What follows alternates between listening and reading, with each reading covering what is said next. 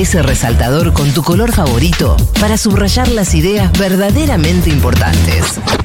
Seguro la Habana. Hasta la una.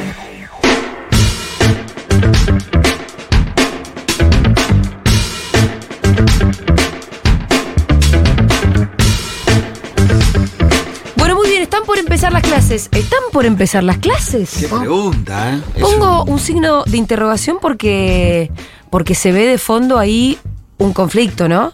Eh, ley frenó el envío de fondos docentes a las provincias, de los- del fondo compensador del FONIT, fondos creados por ley. Eh, tampoco llaman a paritarias. Ayer Adorni dijo, la paritaria no existe. Como si fuera... ¿Cómo no existe? ¿Cómo es eso? El negacionismo de la paritaria. Eh, los ministros de Educación de todo el país presentaron una nota expresando su preocupación por la no transferencia. La CGT advirtió que si no se llama la paritaria nacional docente y no se envían los fondos, tampoco van a, empezar las clases. Eh, y cada provincia tiene su particularidad. La provincia de Buenos Aires tiene 380.000 maestros y profesores, si es que yo tengo bien la información. Eh, y Axel Kicillof usó fo- fondos propios para cubrir parte del sueldo eh, para pagar enero. Y advirtió esto, dijo, yo estoy pagando con los fondos que en realidad correspondería que la nación estuviera pagando. Así que ojo, porque esta es una situación bastante alarmante. ¿Hasta cuándo vamos a poder sostener esto? Y también ayer mismo el gobernador dijo que iban a ir vía administrativa a reclamar lo propio. Estamos ahora en comunicación con el ministro de Educación de la provincia de Buenos Aires, que también fue ministro de Educación de la Nación, Alberto Silioni. Alberto, ¿cómo estás? Julia Mengolini te saluda. ¿Qué tal, Julia? Buen día. ¿Cómo Buen estás? día. ¿Cómo va? Bueno, eh, yo hacía una breve intro- introducción, eh, Alberto, con un poco haciendo el planteo de- de- de- de- del conflicto y lo complicado que se ve el comienzo de las clases. ¿Vos cómo la ves? No, eh, arrancás con esa interrogación eh, que se instalaba en febrero siempre en la provincia. Sí. Empiezan las clases y en los últimos cuatro años eh, en la provincia de Buenos Aires empezaron las clases Sí. normalmente el 1 de marzo. Esto ¿Me es estás cierto. escuchando bien? Sí, sí, sí, Perfectamente. perfecto. Bueno, eh, si este año no empezaran las clases, no será por que ha- ha- haya cambiado la voluntad del gobernador, sino porque hay un contexto eh, construido por el Estado Nacional, por el presidente, eh, puntualmente, que pareciera que, que quiere añadirle un profundo conflicto al sistema educativo, quiere desordenar el ciclo lectivo y, y quiere que no empezaran las clases, ¿no? Este, vos hablas de, de esa conferencia del vocero Adorni, que primero te dice que, que no asegura que haya paritaria, que no existe, después te dice que el fondo de compensador, el fondo compensador con eh, ni siquiera lo, lo, lo nombra bien con ese desdén no que a veces muestra eh, el fondo ese compensador y Sí. después te dice que cada jurisdicción es libre de pactar el salario que deseen su- con sus trabajadores. Ese es el concepto de libertad que usan, ¿no? Te saco los fondos, pero sos libre de hacer lo que te parezca. Eh, entonces... Y que se arregle cada gobernador, ¿no? Sí, que, no- que es falso eso, eso es falso desde todo punto de vista. Hay razones históricas y hay razones jurídicas. Las razones históricas es que el superministro Cavallo en los 90 transfirió los servicios de la nación a las provincias, se los tiró a la cabeza sin, sin un peso, ¿no? O sea que, que hay razones que tienen las provincias para decir la nación me tiene que asistir. Y a partir de ahí hay una norma que tiene 26 años, que es el Fondo de Incentivo Docente, que después hay otro fondo, no, no los quiero aburrir, Sí. un fondo de conectividad, pero no importa, fondos de la nación para asistir a la provincia. Creado que no por son- ley. Sí, sí, son, son por ley, por decreto. Mira, antes de Te lo ley pregunto lo porque el incumple, por- porque, porque va la siguiente pregunta, ¿no? Si son creados por ley, no mandarlos es incumplir la ley. Entonces, ¿cómo responde la provincia a eso? La provincia responde de esta manera, Julia. eh, son fondos que se renuevan en algún momento en estos 26 años se renovaron por nueve años, en otros por cinco, y Alberto Fernández en el 22 los renovó por dos años. allí hay un argumento legal que es muy pobre, que, que es decir, bueno, se cayeron en diciembre del 23, pero Mm. eh, a nadie se le escapa que un fondo que tiene continuidad 26 años seguidos, Sí. este, en algún sentido le asiste eh, un derecho ahí, ¿no? Ahí, independientemente de que haya sido renovado o no, está el derecho de que siga ocurriendo. Lo digo de otra manera. Sí. El presupuesto 2023 es el que está vigente ahora porque no hay presupuesto en este año. Sí. Bueno, el presupuesto 2023 incluye el fondo de incentivo docente. Claro. Entonces alguien puede decir, también está vigente este fondo, pero estamos terminamos discutiendo eh, algunas precisiones jurídicas cuando de lo que estamos hablando es de una decisión política de romper una tradición que tiene 26 años en, en la República Argentina, que no es la caridad del Estado, es un derecho de las 24 jurisdicciones. Em, Alberto, ayer Axel, el gobernador, tuiteó, vamos también a reclamar por vía administrativa por todos los fondos que el gobierno nacional adeuda a nuestra provincia. Eh, ¿Me contás cuál es ese mecanismo, el de la vía administrativa? No, la primera intervención y la primera presentación tiene que ser administrativa y después si esa vía se agota Claro. o no hay respuesta, irá a una vía jurídica. Pero déjame decirte dos o tres Sí. cosas, no, no lo quiero aburrir. No, no. De, de la mano de ese fondo salarial que no está, tampoco hay fondos para infraestructura, tampoco hay un fondo para incremento de la jornada escolar, tam- tampoco hay fondos para la educación técnica, tampoco hay fondos para la, la tecnología, para la, la formación docente. O sea que está incumpliendo la nación con una cantidad muy importante de, fondos que venían y que ahora están en peligro de discontinuarse. Bueno, em, hablemos un poco de las universidades, que... Bueno, que en la provincia de Buenos Aires hay un montón, ¿no? Se prorrogó el presupuesto 2023 y también hay una, hay una fuerte preocupación de lo que pueda pasar ahí. Hay casi 23 provi- eh, universidades nacionales en territorio bonaerense, si, si no recuerdo mal el número preciso. Ya hay universidades, Julia, que están diciendo, mira, voy a tener restricciones en la inscripción. Porque antes, ¿cómo funcionaba? ¿Qué quiere decir esto? ¿Vamos a tener que escribir menos chicos? Vamos a tener que escribir menos chicos y chicas. sí, qué sí. cosa, qué tremendo, ¿eh? Y sí, porque antes eh, la, universidad escribía y se inscribían 300 chicos, por decir algo, en una materia y después atrás venían los docentes que se iban a hacer cargo. Hoy las universidades te dicen, no sabemos con el plantel docente y los recursos que vamos a tener, entonces te digo, mirá, este, voy a, a escribir hasta 40, 45, no puedo más porque no sé si después, si se anotaran más, si voy a poder cumplir. Bueno, sí, evidentemente empiezan a verse los resultados de, de un ajuste que es demoledor, que yo creo que se van a ver con más nitidez a fin de, de este mes, cuando las familias vayan a tener que comprar los útiles, cuando vayan a tener que comprar la, la mochila, con el subsidio de transporte que se te va a caer. ¿no? Ayer eh, una madre decía, yo voy a acompañar a mi hija a la escuela. Bueno, la niña tiene boleto escolar, pero a mí me sale 40 mil pesos por mes Claro. llevarla y traerla.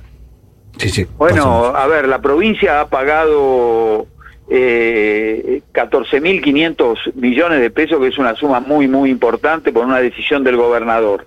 Ayer el presidente del Banco Provincia anunció este, créditos y, y, y descuentos para todo lo que es guardapolvo, indumentaria escolar, útiles escolares. Ahora, hay un límite, Mm. Hay un límite, hay un límite sobre el cual después no podemos avanzar.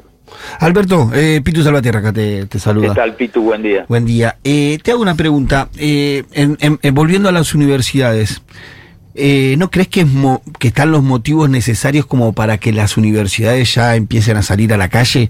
A mí me parece que hace algunos años hay ausente un actor político histórico en la Argentina que es el estudiante universitario.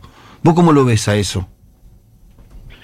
Bueno, en algún sentido puede ser que tengas razón. Me acuerdo de una medida que tom- tomó tempranamente Pitu Mauricio Macri en el 2016 y Sí. En mayo del 2016 hubo una muy importante manifestación de la comunidad universitaria.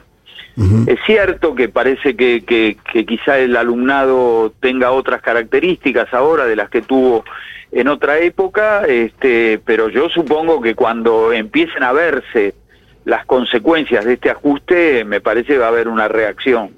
Bien. Eh, indudablemente que va a haber una reacción, quiero pensar, porque eh, claramente se están cortando derechos en la educación obligatoria y en la educación universitaria también.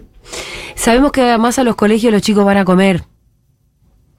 Em, y imaginamos que en esta época van a ir cada vez más chicos a comer al colegio. Sí. Eh, y que al mismo tiempo es una decisión no enviar los alimentos eh, a las organizaciones. Por ahora, no sé cómo, es esa, cómo viene esa relación con, los, con las escuelas. Mira, en la provincia de Buenos Aires nosotros tenemos a cargo del Ministerio de Desarrollo de la Comunidad que, que, que lleva adelante Andrés Larroque, un servicio alimentario, eh, Julia Pitu, dos millones doscientos mil chicos desayunan o merienda todos los días en las escuelas, un millón almuerza en las escuelas y después hay un, un, módulo o una caja de alimentos para dos millones de familias. Eso lo hemos eh, aumentado el 95%. Eh, en el valor, te estoy diciendo, no en el número, ¿eh? eh por una decisión de hace 10 días, el valor que le pagábamos a las prestadoras aumentó el 95%. Y esa es la decisión de la provincia, eso se va a sostener. Mm. Y yo creo que, como ustedes dicen, se va a incrementar. También la provincia va a sostener la regulación de las matrículas y las cuotas a las escuelas privadas en el mismo momento que el gobierno nacional está desregulando, en la provincia todo, todo eso va a seguir regulado. Tenemos 6.300 escuelas eh, privadas, de las cuales el 70% están subvencionadas. Bueno, las escuelas subvencionadas no van a poder cobrar la cuota y la matrícula que quieren. Eso tiene un tope y eso va a seguir existiendo. Estamos tratando de, de asistir, de acompañar a las familias eh, y a los docentes también, porque estamos discutiendo paritarias por mm. estas horas, eh, pero vamos a tratar de acompañarlo en este momento de, eliminación de derechos tan impactante, ¿no? Claro, discutiendo paritarias, pero sin saber con cuántos recursos van a contar para poder pagar esos salarios. Y sí, eh, discutir la paritaria, Julia. ¿Cómo la discutís? en algún sentido, dando por descontado que el salario perdón, que las partidas que venían de Nación no van a estar más. Ah, ustedes ya dan por descontado eso. Y bueno, eh, la realidad indica que eso va siendo una, una línea, ¿no? Y, y tenemos 20 días o menos para empezar las clases, no hay mucho tiempo más. Incluyendo la ley 20, eh, 26.026, eh, los fondos, porque tengo entendido que esa ley obliga al gobierno nacional a invertir el 6% en educación, ¿o no? ¿O estoy equivocado? No, no, no estás nada equivocado. Por supuesto que eso desde hace un tiempo no se no se cumple. Se cumplió con, con Cristina casi todos los años, llegando al 5.90. En 2013 y 2015 llegamos al 6. Pero bueno, Pitu, me parece que en este marco es casi ilusorio hablar del 6%. Mm. Están quitando cosas que son de, de extrema y de primera necesidad. Esa obligación del 6% me parece que... Estamos lejos de eso. que tampoco la van a cumplir. Pero que, que, claro que es por ley, que es la Ley Nacional de Educación número 26.206. Es la ley de educación y es la ley de financiamiento educativo. Bueno, eh, es como vos decís, pero la verdad que tengo poca expectativa de que la vayan a cumplir. Em, vos como ministro de Educación habrás tenido eh, mucho diálogo con el sector de los docentes, conflictos, tensiones, acuerdos, acercamientos. Eh, en este caso, ¿no te parece que estemos lejos de un conflicto? Y yo siento que casi vos te pondrías del lado de los docentes. No sé si me explico. Sí, yo tengo en eso una buena noticia, que, que es que el gobernador Kisilov construyó con con el Frente Gremial Docente una relación muy muy sincera en todo ese tiempo. Eh, entonces, me parece que, que saben que vamos a hacer todo lo posible para que, que haya clases, porque lo, lo han visto en estos cuatro años. Eh, y bueno, haremos todo lo que podamos hasta llegar y después, eh, eh, si hemos llegado, vuelvo al argumento, ¿no? si hemos llegado los cuatro años anteriores Sí. y el quinto no llegamos, no será por porque cambió la voluntad del gobernador. Está claro, está claro. Está claro que, que hay otro contexto que hace que las cosas que había no estén más. Ahora, arrancamos la nota y vos me dijiste que tenés la sensación de que el presidente no quiere que empiecen las clases. Sí, sí, yo creo que, que está claro. Pareciera que, que, tienen un modo de razonar que, que es bastante distinto al sentido común. Eh, le preguntaron al presidente arriba del avión, volviendo para la Argentina, eh, qué, qué iba a hacer, más combustible para, para la motosierra. Bueno, a nosotros nos parece que la motosierra es incompatible con la educación, la ciencia, la tecnología, pero van por ahí no creen que el Estado tenga que ser regulador, no creen en el valor del Estado, no creen que, que debe haber un Estado nacional que, que en algún sentido articule la educación de las 24 provincias, no, no. Aquella expresión a mí me, resultó muy impactante, ustedes la recuerdan, de, de, de mi ley, ¿no? Si, si querés estudiar, estudiá, si te querés drogar, drogate, a mí me parece que, que hoy está extendida a las provincias que cada provincia haga lo que pueda. Mm. Eh, te lo pregunto también como exministro de Educación de la Nación, eh, ¿cómo, ¿cómo pensás que puede seguir la cosa en, ca- en las provincias? Porque, bueno, estuvimos hablando obviamente sobre todo de la provincia de Buenos Aires, que ustedes van a hacer todo lo posible porque las clases empiecen, que si no empiezan, hay que ver que los últimos cuatro años sí empezaron. Eh, ¿co- ¿Cómo ves el conflicto si hay que mirar un poquito más allá?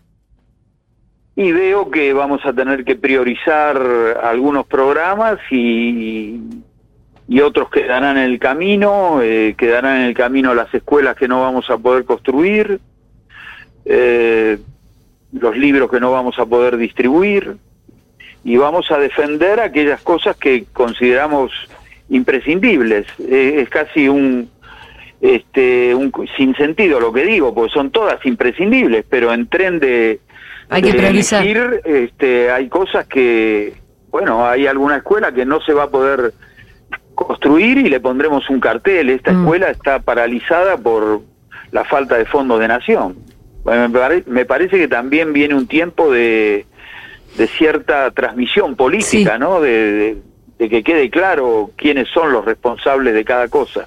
¿Hay contacto con otros ministros de Educación? ¿Tienen un grupo de WhatsApp de ministro de Educación? Sí, sí, Julia, mirá, hay un hecho, el, el viernes pasado, los 24 ministros Bueno, un firmamos- comunicado, ¿cierto? Claro. firmamos un- una nota, Sí. los 24, Sí. eh, provincia de Buenos Aires, ciudad de Buenos Aires, Mendoza, Chaco. Eso es mucha coordinación, de verdad, ¿eh? ¿Cómo? No, que digo que es muchísima la coordinación para que todos firmen. No, no solo la coordinación, sino el... La preocupación, el- quiero el decir. y, y, y la intranquilidad de los ministros para que todos los ministros... ¿Te imaginas que detrás de los ministros están los gobernadores? sí, claro. De los distintos colores. Sí, y de los aparte, distintos colores que todos le fueron a pedir a la nación que no discontinúe las partidas. Sí, y detrás eso, y detrás de todo esto están los alumnos y las madres de esos Sí, alumnos claro. y los cientos de miles de familias que no pueden, que están ahora sin saber si van a poder llevar a sus chicos el primer día de clase y eso es organi- desorganizarle la vida a todo el mundo. Bueno, eso sabés bastante, Pitu, vos. Es así. Van por ese lado y nosotros creo que tenemos que hacer todo lo posible para, para estar ahí, para asistir, para, para decirles que no están solos. Eh, ojalá que podamos llegar a, a todos o a la gran mayoría. Pero sí, va a haber una gran orfandad de, del ciudadano de a pie. Arreglate, arreglate. Si no puedes viajar y bueno, caminá. Me parece que hay una cosa muy muy impactante desde el punto de vista de, de la solidaridad, de la ruptura de, de vínculos esenciales que debe tener una comunidad, ¿no? Pero bueno, es así. Alberto, muchísimas gracias por esta comunicación. Te mandamos un saludo. Gracias a ustedes, gracias. Era Alberto Silioni, ministro de Educación de la provincia de Buenos Aires.